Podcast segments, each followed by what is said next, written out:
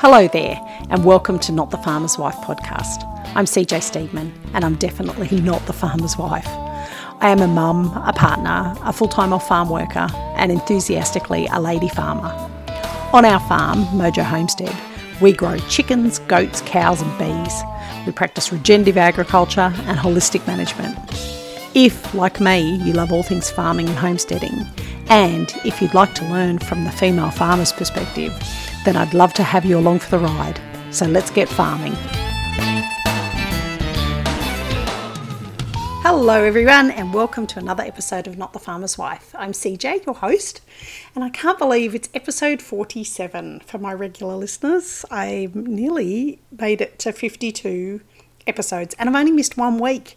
And I think I can get away with missing that one because I was in hospital. So, eh, you know, I'm doing okay on this uh, recording a podcast every week. Now, sometimes I do record them every week, sometimes I try and record them in advance. Unfortunately, at the moment, I am definitely not in advance. Anyway, which is probably a good thing because I was going to record an episode about managing your um, equipment and machinery and sheds and fencing and things like that for planning out for the year what you needed to do. But when I sat down and looked at it, there wasn't really a lot of content there.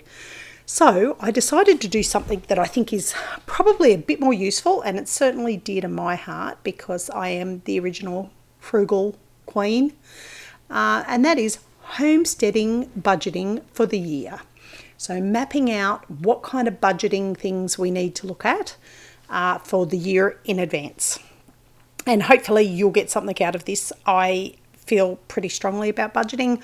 I have followed the Barefoot Investor here in Australia, which is kind of like Dave Ramsey in the US. Uh, but I also am just a tight ass. At the end of the day, I don't spend things on stuff I don't need, and I tend to um, hold off spending money. I will, if I see something that I want, I will look at it, I will assess whether or not I need it, and then I'll go home and wait a week or two and decide whether I really, really need it.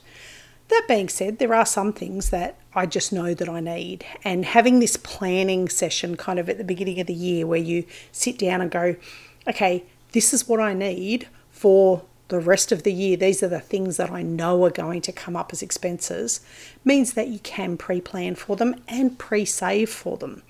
Um, putting aside a little bit of money each week or each fortnight or each month, depending on your pay cycle, um, so that when the time comes to have to buy those items, you know you've got the money there. Now, certainly, you know, with homesteading, it's a funny kind of thing because most of us get into homesteading with the hope that we will do it as a full time gig. So, it, my intention here at Mojo, Mojo Homestead is to eventually leave my paid work job as a law enforcement officer um, and go full time just managing the farm. Um, I'm a bit broken and a bit bent from my job, and, uh, realistically, I know what I can and can't do on the farm, and I can do just about all the chores. Handy Helper helps me out, you know, because he, he loves helping out, uh, but I could essentially do the farm on my own with a tiny bit of help from the Handy Helper and that means that he can stay employed. He's he's been running a business for me for the last couple of years, and uh, now he is in full time employment, but it is shift work. So he has lots of days off and lots of days where he works 12 hour shifts. um, but for most people, homesteading is a thing where you want to get to a point where if you're not covering all of your costs, so being self sustainable in that sense, um, or self sufficient, depending on which way you look at it, I, would rather say self sustainable because I want it to be an ongoing thing. Um, if if you're not looking at it like that, then you're probably looking at it in how can you earn money off it? How can you earn an income? And and even if it's a part-time income, most of us want to get to a full-time income, but even a part-time income can make a huge difference, especially if you're still paying off a mortgage or something like that. Being able to get to a part-time income where you're still working full-time, imagine how much more money you could drop into the mortgage or, you know, extend things like machinery or equipment or fencing or buildings that you need on your property. So most of us are trying to go full-time. I don't think many people have a um, income that allows them to just spend, you know, an endless amount of money. Uh, if you're one of those people, congratulations, good for you. I wish I wish you the best of luck, but you still probably could do with planning a budget uh, because at the end of the day, the money will run dry if you go too crazy with it. Now, years ago, I had a real issue asking people for money for any services or goods that I gave um, outside of, you know, normal kind of a normal business, like from the homestead. So if I was trying to offload fruit and veg or nuts or eggs or anything like that, I used to have a real issue with um, asking people for money. I have since um, been part of uh, a woman's uh, boot camp. Her name is Denise Duffield Thomas. Uh, you should look her up if you don't if you haven't heard of her. And she uh, does a money mindset boot camp, and that talks through the process of this horrible love hate relationship that some of us have with money. And not everybody has it, but most most of us have got some hang-ups about money. And they're probably hang-ups that we've brought through from our childhood um, you know, comments from parents like money doesn't grow on trees and things like that give you a, a mindset that perhaps makes you assume that you're not worth something or you're not worth being paid or you, your items that you're trying to sell are not worth what you're asking. And since doing her boot camp, I've come to realize that, you know, farmers do some fucking phenomenal work. They uh, produce quality food in an ethical environment in an ethical way. And why should they not be paid correctly for what they're doing? If we're willing to spend, you know, thousands of dollars on a handbag or hundreds of dollars on shoes or, you know, God knows, I, if I sat down and worked out back in the bad days when we used to eat takeout quite a bit, I can't imagine how much we spent on the McDonald's drive-through for the kids. Um, you know, the amount of money that we spend there, and yet we're not prepared to spend a certain amount with a farmer who is working long hours, not being able to leave the farm, investing their entire life into what they do. It's a lifestyle choice. It's not a um, it's not just a job. You can't clock off at five o'clock and go, oh, I don't have to worry about anything anymore. So why should farmers not get paid well for what they do? And if they're producing quality food, why would you not pay for that? If we'll pay what we pay for a you know take out dinner or a restaurant meal, why would we not pay a farmer for that you know super high quality, super nutritious, organic, you know pasteurized food? Uh, that we know is also now because we're getting smarter about this whole climate thing. We know that um, regenerative agriculture is so good for the environment. It's actually reversing your plane trip.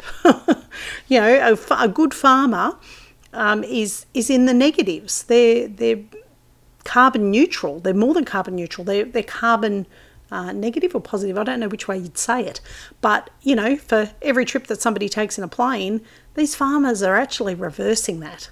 So why not pay them for what they're doing, and why not give them the love for what they're doing? And so I am a little bit more uh, relaxed about saying, well, this is how much my eggs are. And my eggs, I only sell my eggs for $7.50 a carton, so it's not expensive. Uh, for the guys in the US, that's probably about $5 a carton US. Um, and, you know, for that, I have no problem uh, asking that for pasture raised eggs. And I know my chooks are healthy and happy and out in the paddock. But we need to plan for the year ahead. And so I'm going to go through a few things that you want to maybe start at the beginning of the year and map out through the year what you know you're going to be up for. And some are obvious, some are less obvious, some are more seasonal, some are weekly, but we'll go through them all. So the first one is assessing livestock needs.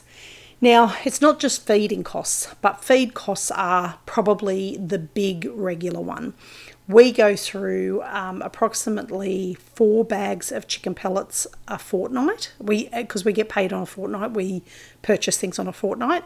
So we go through a full bale of hay, four bags of chicken pellets, one full bag of goat blend, and one full bag of lucerne pellets. That's for the goats and the chickens. Um, the horses are not fed at the moment because they're up in the back pasture. The cows are not fed, hand fed anything because they're off milk and out in the back pasture. Um, occasionally, we will chuck the horses or the cows a biscuit of hay um, more from the perspective of getting them down and keeping them, you know, hands on with us. Uh, and the dogs, the dogs eat. We have two dogs, so we have Maremma and a Kelpie, and the Maremma is a working dog who is out in the paddock with the chickens and the goats. Uh, the Kelpie, I wish I could say she's working, but the only thing she's working on is driving me nuts some days. Um, so we go through a fortnight, we go through one bag of dry pellets, which I've tried to wean them off because we go through three bags of, three one kilo bags of minced pet meat. Uh, because I started feeding the dogs a raw food diet. Now, the dogs also consume some milk and eggs. Um, any eggs that are cracked that are cracked in the um, nesting boxes or that are too dirty to sell get fed to the dogs. Um, so they get that on a fairly regular basis, which keeps them pretty healthy. Um, so that's the food breakdown costs. Then you also have to factor in things like veterinary care, uh, breeding expenses. If so, if you were doing artificial insemination or if you were um, uh, having to hire in a bull or anything like that, or if you're breeding a horse and you had to pay for a stallion, you have to factor in those costs. Now, they can be quite big costs. So, they're the kind of things that if you know that you're, you know, in, say for us in February, March, you know, the buck will be going over the, the nannies.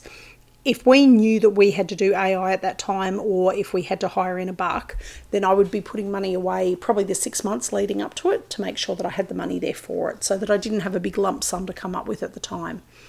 Uh, veterinary care, I like to keep. So I have a little trick where I have a mortgage offset account for the farm and that mortgage offset account, I put a regular extra amount into it each fortnight.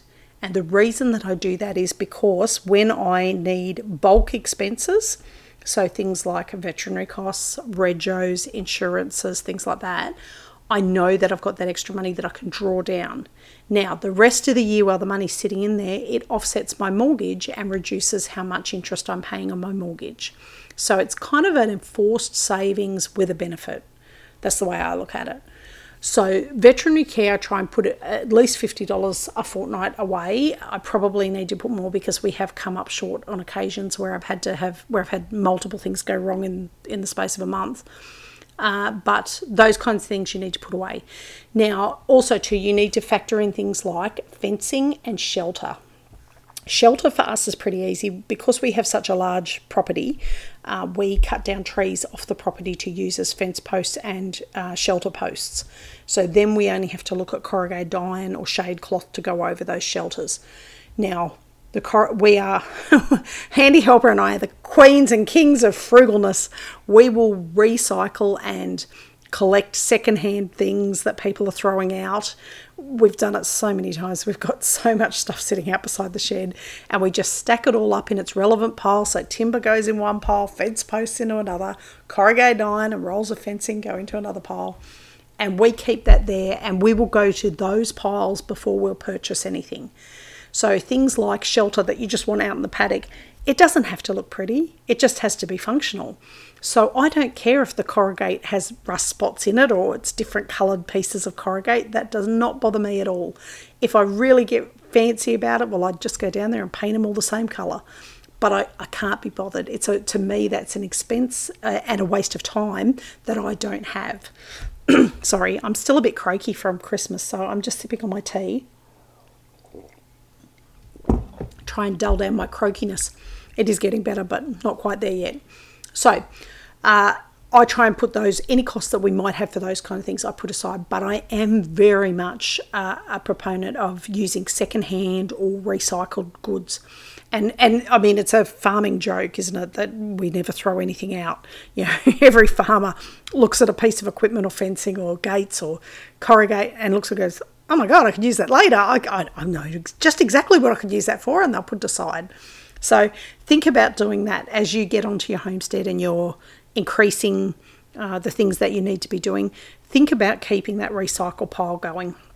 And the only thing I would say about those recycle piles, um, if you live in an area like we do that has a frequent level of snakes, um, put your, your junk piles up off the ground or at least stack them so that you can mow around them and see in between and behind them. Uh, because we have had, unfortunately, a couple of brown snakes this year already, and they do love a good scrap pile. They, I would not go and pick up anything off the scrap pile without whippersnipping around it first to make lots of noise and wearing gloves and boots. Anyway, so the last thing I want to talk about with assessing livestock needs is probably the hardest topic, and that is talking about your number of animals that you will have on your farm. Now, we here, um, my son OJ has a bit of a joke that he wouldn't want to be born a man on a farm. Uh, and the reason he says that is because the male animals on our farm are used primarily for food source. So our goat, our male goats are castrated. So we band. Um, we band at two weeks old or two to three weeks old, depending on when their testicles have dropped. But we we band our boys. And for those that think that banding is cruel, believe me, within 15, 20 minutes of being banded, those goats don't even remember that they were banded. They're walking around, happy, jumping, doing flick outs, exactly what they were doing 30 minutes earlier. Um, yes, there is a slight sting for them at the start. They're, they're looking at bringing in banding um, rubber bands that have um, like a lignocaine built into them. But to be honest, um, depending on what the cost is, to be honest, it's over and done with so quickly that I don't know that I would go to that. Banding has been done for years and years and years. And yes, there is some discomfort to the animal. And yes, it means the animal can't breed, which is a good thing if you have male animals running around a paddock with female animals, and those animals are not the animals you want breeding with the females. So for us, because we run a mixed herd, our boys, apart from our buck who is kept separate, all of our boys are banded. Um, and any other animal on the farm would be either castrated or used for food. So, our um, chickens, for example, if we have a batch of roosters come through, we have two roosters that live in the paddock with the girls, and they are tame roosters to us. They're very comfortable around me and the handy helper and the kids, they don't attack the kids. Um, I have no need to put any more roosters in there, so any other roosters we get, uh, they go to freezer camp.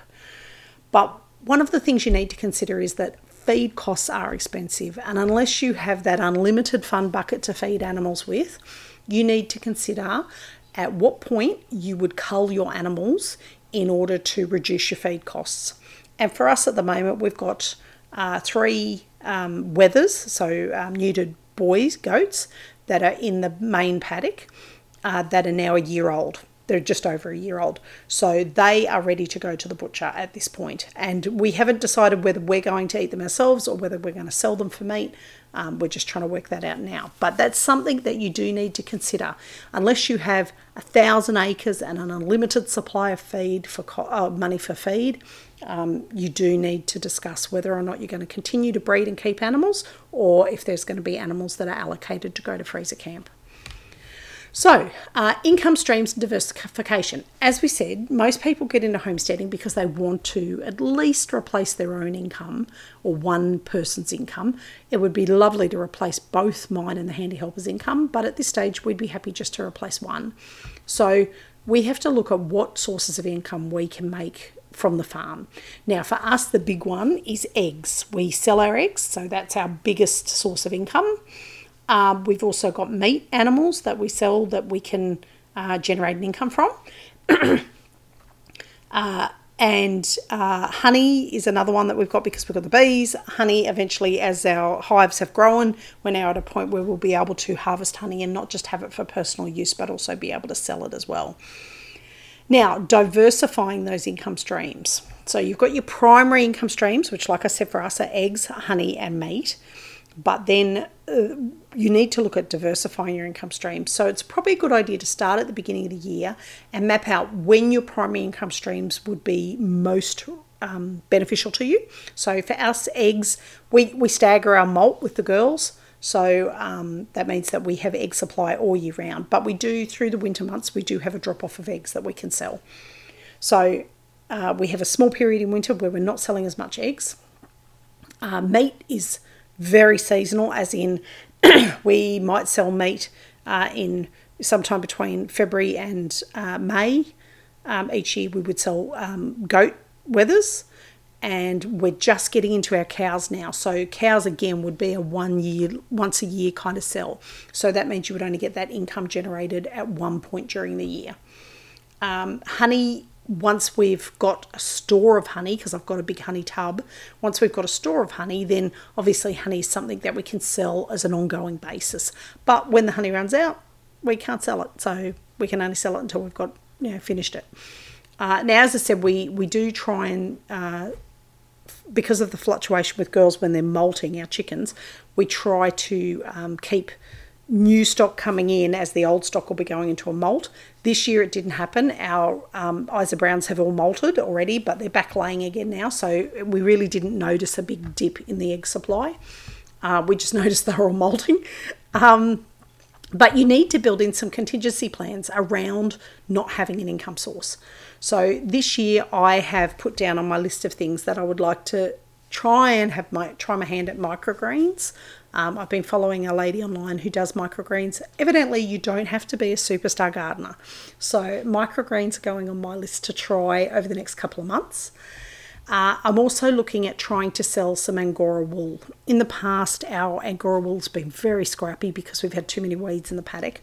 So I'm hoping this time around that I'm going to get to them and brush them before they get um, before they get shorn. And if I can sell raw wool on Etsy um, or on my Shopify store, not the farmer's wife. So if I can sell raw wool there for crafty types who might want raw wool, then I'll go ahead and try and do that. I will try and uh, card and spin some, but I'm not a good spinner. I'm still learning. So it's just one of those things. Now, something else that somebody did ask me about the other week was uh, my sourdough starter. One of the ladies that I work with asked if I would sell her some sourdough starter because she hasn't got starter at the moment. And she said, I just would rather buy one that I know is already at that fizzy, bubbly stage rather than trying to have to go through and build it up. So that's another one that, that I can factor in. Again, it won't be a regular seller, but it'd be something that might generate a little bit of income every now and again. Um, the other one is our pasture raised meat chickens. Now, I'm still trying to work out the stipulations and regulations around being able to sell meat. In um, America, I know Joel Salatin gets around it by selling you a live chicken and then asking you if you'd like it processed, which I think is very clever it's um, certainly a way to get around those um, regulations. And, you know, the, if, if that's what we need to do here, well, we may just look at doing that. I would like to be able to do it without that kind of, I feels a bit sneaky, you know. I would like to be able to do it around that. But also, too, I might look at bartering uh, chicken meat in return for other things that other people around me have and sell. Um, because I've been on my carnivore diet, I don't have to worry too much about swapping things for vegetables because we haven't been growing a lot of them. Uh, but next year, that, that you know, this 2024, I this is the year that I said I'm going to fix my gardening up and I'm going to work on it. Now, um, so so I think it's really important when you map out your calendar for the year. If you know you're going to have injections of cash coming in on a regular basis, like say with us with the chicken eggs, our chicken eggs uh, almost pay for all of our stock feed on everything else, which is fantastic. Uh, but um, the other things like honey, sourdough, microgreens, wool, meat, they come in just at set times. So we just have those one off kind of payments. So you need to work out what you're going to do with those and you need to plan for those fluctuations if you're trying to do this to earn a generate an income. And planning for the off seasons. off seasons can be really financially challenging and I, am this is by no means financial advice. If you um, need financial advice, there are many, many good services out there that you can search for to get advice on what you can do if you're really struggling financially. And I would encourage you to reach out to one of those services. Um, you know, there's nothing that can't be fixed with a little bit of elbow grease and a bit of planning. So don't ever think that it's the end of the world if you're at a point where you don't have an income coming in. But that's also why it's very important to try and diversify and have incomes coming in at different times of the year to cover that off season kind of periods. But you should also look at other things that you can do to generate income in off seasons. And some of them can be quite an outlay. It could be quite, you know, you, you might have to pay a bit to earn a bit. Uh, one of the things that we're looking at doing is putting a tiny home that's off grid on the property up in one of the top valleys and uh, renting it out like an Airbnb to allow people to come onto the property and just immerse themselves in nature and you know off griddedness, if that's a word, off griddedness, and just be peaceful and be off the phone, off the grid. Just sit down, read a book, eat some good food, maybe some beautiful pasture raised eggs and chickens that might be in their in the tiny home waiting for them. Um, maybe a local bottle of wine from one of, one of our local Murrumbateman wineries. Uh, but that that's a big expense to outlay. The infrastructure for that is something that we'd have to plan for. Um, but if if we could then rent it out every other week, even um, eventually it would pay itself off and start paying us back. Uh, and it is really important to have a buffer in those off seasons. Um, I talk about it a bit later. I'll talk about um, having a safety and emergency fund, which is something that is just vital when you are living on the land and, and potentially earning your own income. You have to have that buffer zone. Now, budgeting for farm infrastructure and maintenance is another one that you need to work in. And this is one that you really can plan for. If you know that you need a new ride on lawnmower or if you need a, um, a little, you know, unregistered dunga car to drive around the property so that you're not driving your, your registered car around the property to drop hay in paddocks and things like that. You can plan for that in advance. You know that that's going to be a cost down the track. Um, I want to get new feeders for all the goats so that their hay, at the moment, their hay sits in a tray on the ground. I want it so that the hay is up off the ground um, just for cleanliness.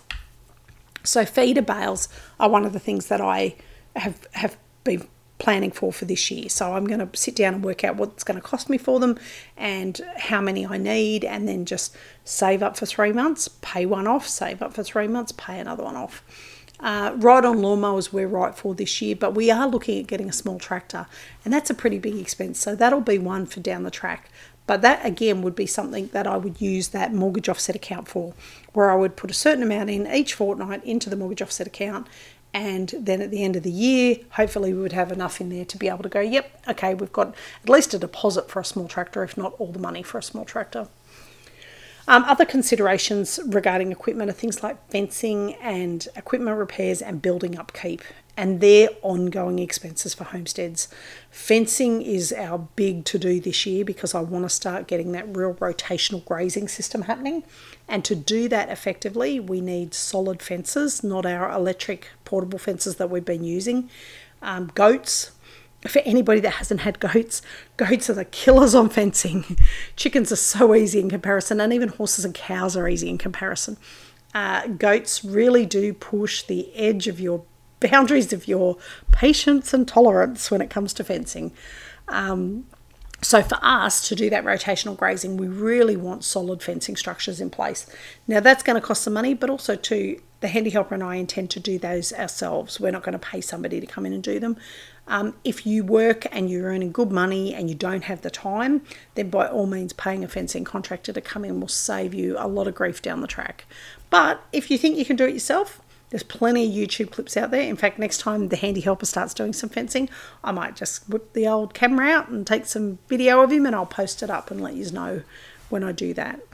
Uh, so obviously that's a regular maintenance thing and it's a long-term expense where again, as I said, you could put that into that um, mortgage offset account.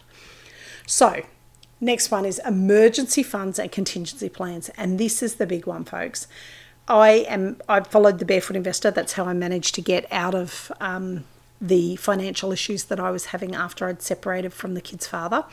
And I was broke. I was so, so broke at that point, and I had credit cards, and then I had credit card debt, and I was it was getting worse and worse. I cut up on my credit cards. I no longer have a credit card. I if I can't pay for it on debit, it's not getting bought. Um, and I started doing contingency plans and emergency funds where I put a certain amount each week. And and to do it, sometimes you have to sell things. So when I first started doing it, I had garage sale after garage sale. I listed crap on Marketplace. And yes, I know Marketplace is a big pain in the ass. And there is sometimes where it's just easier to give it to Goodwill rather than try and sell it. But I sold as much as I could. I cashed in anything that I could. Any, believe it or not, I cashed in old jewelry that I was no longer wearing and was never going to wear because living out on the farm, I, I've got one ring that I wear, my Claddagh ring, uh, that I bought myself. and I wear a watch and earrings, and that's it. I have chains and, and bracelets and things, but I just don't wear them much on the farm. So anything that I knew didn't have that sentimental value that I wanted to keep, I sold. I sold the lot. And then I use that money as my emergency fund. And that emergency fund is not part of my mortgage offset. That emergency fund sits completely separate to my mortgage offset in a different account, in a different bank because that way I cannot touch it unless it is a genuine emergency. And if you're having emergencies every week, they're not emergencies. So genuine emergencies where you know the fridge has shat itself or something like that and you have to you have you know a week's worth of groceries that are going off and you can't fix the fridge and it's really completely died that's an emergency um, you know a kangaroo going through the uh, the front of the car and you know, killing all your, your headlights, well, hopefully you've got insurance. But if you don't, that's an emergency. Um, but contingency plan funds as well, that's where I use it for my mortgage offset. So my contingency plans are my mortgage offset. My emergency fund is something separate, and I still just put a small amount into it now that I've built it up. I just keep it sitting at a certain amount. Now, I think the Barefoot Investor and, and Dave Ramsey both talk about having three months worth of your regular pay. I don't have three months worth of my regular pay, I have about a month's worth. But I keep it in there. It's enough for me to replace a fridge, it's enough for me to pay emergency stuff. In, in Australia, we're very lucky for my US listeners. We have Medicare. So, in an emergency medical situation, um, we are treated and we don't pay. If it's not an emergency situation or we have to be an inpatient in hospital, I do have medical insurance, but it's medical insurance only for hospital stays essentially and ambulance cover because they're the two that kill you over here in Australia. Uh, everything else is covered. Uh, but other insurance is your homestead insurance. Now, homestead insurance can be very expensive. That being said, I would strongly advise you to at least have public liability if you are inviting customers onto your farm. We don't have customers coming onto our farm, so we're not so worried about it, but we do have insurance for the farm. Um, and I think it's vital. you know, it, more and more you hear of people getting sued for things. Having insurance coverage on your farm is, you know, could save your farm one day. So hunt around, shop around. Don't just take the first quote you get uh, because there, there can be some big price variation. But definitely, if you're having customers come onto your farm, public liability insurance is vital. You've got to have it. Uh, managing bills and utility costs. Now, this is a funny one for us because we are completely off grid. We have no power bills, no water bills, no gas bills. Um, what we do have is a water tank that needed to be paid for, and that was $10,000 for a 110,000 litre tank uh, installed, so that was all right so far to date, we've not had to pay for a water delivery, which is just a godsend. Uh, but we have two gas cylinders and they cost us $80 each, so it's about $160 for the two. And we go through them between six and eight months, depending on how many people are in the house. If we've got guests and things staying, then we tend to go through the gas a bit quicker. Um, our power bill is the weird one because we put aside money each week to pay for batteries. Now, anybody that says, oh, living off grid means you don't have to pay for power, yeah, factor in those battery costs because I'll tell you what, the batteries are fucking expensive. Now, we have come to a really good solution where we're getting batteries from the four wheel drive super centre and we wait till they go on special at about between 250 and 280 to 100 280 to 250 for a battery. And those batteries, we've found banking those batteries up is much cheaper and they're holding charge much better than our big, big batteries that cost about $1,000 brand new. We're, we're trialing it at the moment, so we'll let you know how we go on that. But uh, for $1,000, we can get four batteries and it boosts our power sources amazingly. But you still have to factor in for that. Now, if we buy a thousand, given what my costs were for power when I lived in town, um, if we factor in a thousand dollars every three to four months, uh, I'm still paying the same price that I would be for power in town. That being said, we don't need to replace the batteries that often. Um, probably $1,000 every six months at the moment. And when we moved out here, all the batteries were just about dead. So we've been replacing them as we go. Every six months, we've been putting another four in. Now, at the moment, we've got enough. Uh, we're probably before winter starts, we would like to get at least another four, possibly another eight, because you do also have to factor in fuel for a generator if you are completely off grid like us. Um, there are times when it's overcast for days and days and days, and the batteries do not get charged, and you need a generator and you need fuel to put in the generator. so take that into account if you're looking at doing that off grid kind of lifestyle. Uh, a generator is absolutely vital. You do not want your freezer defrosting because you've got no power. Um, so, next one is record keeping and budget tracking. Now, I don't use uh, anything other than mind your own business, uh, but mind your own business or Xero. I'm an ex accountant, so I know how those ones work. And anything where you can download a bank account straight to a um, computer package, I think is ideal. It just makes life so much easier. But it is really important to keep a record of what you're selling and how much you're getting and how much you're spending to get that money in. So, our eggs, I even marked down when I take a carton of eggs for ourselves to use or for the dogs, I mark that down as a carton sold so that I know how much I would be getting if I wasn't consuming any of the product ourselves and if we were selling all of them. Uh, and therefore, I know what it's costing us, and I know that $7.50 at the moment is we're still making a profit. Um, if feed prices go up again, because they have gone up once since we put the prices up, if feed costs go up again, then we will have to look at putting the cost up for our cartons. But at the moment, we're still making a profit. Um, and obviously keep checking and budgeting. I when I worked as an accountant, we used to do regular um, yearly budgeting for companies, and it's amazing how people do not allocate the right amount of money for the right thing, which you know in itself is not bad if you're still making money. But realistically, it's probably better to allocate the correct amount of money to the correct item so that you know if there's something that's really gouging out your, your profit. And if it's gouging out your profit, have a look and work out whether or not it's worth it. Um, if it's not worth it, scrap it.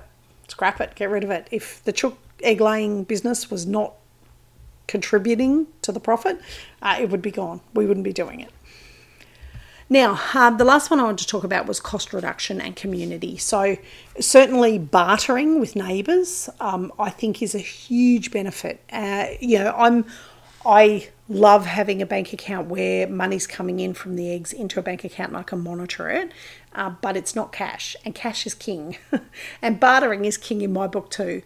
And if you can swap, you know, we've got a person that lives down the road who sells blueberries. Um, our next door neighbour has a bull that we want to utilise, so we will likely uh, gift him something in return for the bull um, for the use of it because otherwise we'd have to go down the AI route. So having people that you can barter with around you is awesome and definitely i would encourage you to look at doing that um, if you've got you know if you can put a um, a what they call it an honesty box at your front gate with produce in it then go ahead and do that too uh, the other thing is be frugal there's nothing wrong even though i've done my money mindset boot camp and i am very happy to spend money when on new things when they're needed you know like the kids are never going to wear secondhand underwear or socks um, my my daughter's at an age where I'm starting to have to buy you know bras and things for her. So uh, certainly um, those kinds of things we're never going to buy secondhand. They're going to be brand new.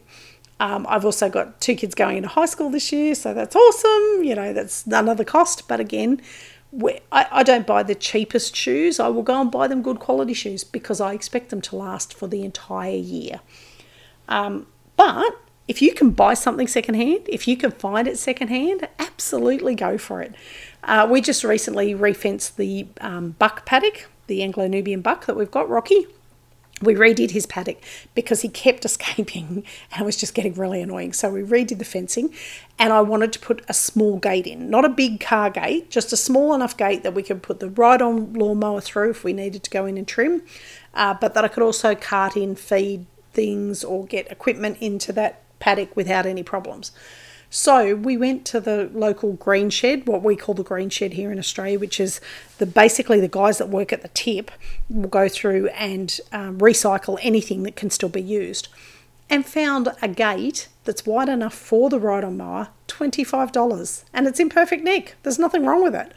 So the handy helper swung that off the fence, and he has a lovely gate, Rocky, and it's perfect for us. It does everything that we asked for I wasn't going to spend a hundred and something dollars on a gate at Bunnings or the local, you know, farm supply, tractor supply shop when I could get something secondhand and nobody cares what it looks like. Rocky doesn't care, and nobody else is coming out to the farm to look and go, oh, that's a secondhand gate. So if you can do it secondhand, do it secondhand. Um, so that's it for, for this week. Plan your year out. Mark in where your major expenses are going to be. If you know you've got vaccinations from the vet, or you know that you've got to pay for breeding, or you know that you've got to put a new fence in, or you know it's breeding time and you need to put some shelters in for the babies in the paddock.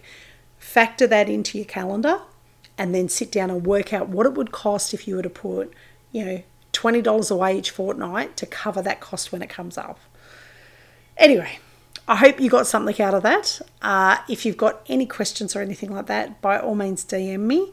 Um, I've just put a couple of posts up today uh, while I was sitting at home um, before I recorded, talking about whether or not I'm going to run my backyard chicken keeping course in February. I'm actually considering changing up what I'm doing and not having it as a backyard chicken keeping course, but actually having it more as a how to move to a rural area course because I have so many people that ask me questions about what it's like to move, you know, living on dirt road, off grid, your kids are still going to school because I know in the US a lot of people would homeschool given where we live. Uh, but we don't. The kids still go to school. They still do their sports of an afternoon and so many people ask me about it like what do you do for your rubbish? How do you how do you get rid of your rubbish? And what happens if you run out of water? And and those kind of questions. So i'm thinking about doing a course about what you need to sit down and think about before you would move um, to an area like what we've moved to. Um, and also too maybe a little bit about you know um, the real estate side of it looking for what kinds of things you need to be looking for for a property because i'm couple of properties in now and I'm getting pretty handy at working out what properties are good and which ones aren't. Anyway, keep an eye out for that um, because I haven't decided yet, but I, it is very likely it's going to go that way. Uh, also, to um, if you haven't been along to Not the Farmer's Wife, which is my online store, go along to on the farmer's wife, uh, not the farmer's wife, and have a look at some of the seat covers and hooded snuggle blankets and things like that that I've got on there. I, I'm pretty chuffed with myself. My designing skills are, are getting better and better each week. Um, and also, too, don't forget if you haven't already, follow me on Mojo Homestead on Instagram, Facebook. I'm also on Twitter at Mojo Homestead and YouTube and TikTok. And I talk about have my hands full. Anyway, I am off for the next week with the kids because it's still school holidays here in Australia. And hopefully, we'll get everything sorted for school and I will get lots more posts scheduled. So you'll see lots more stuff coming through. And with that said, have a great week. I hope your summer or winter, I hope you're staying nice and warm to my US friends. I've seen the snow, it looks terrible. I hope you're staying warm if you're in the northern hemisphere. If you're in the southern hemisphere, I hope you're getting some time with family and friends and maybe down the beach. And bye for now, and I'll talk to you next week. Thanks so much for listening today. I hope you've enjoyed our time together. If you did, I'd be so grateful if you left me a review. I would also absolutely love it if you tagged me in your next post on your favourite socials at either Not the Farmer's Wife or Mojo Homestead. And don't forget to get your free guide to backyard chicken keeping at www.mojohomestead.net backslash seven must knows. And remember, grow the life you want to live. See ya.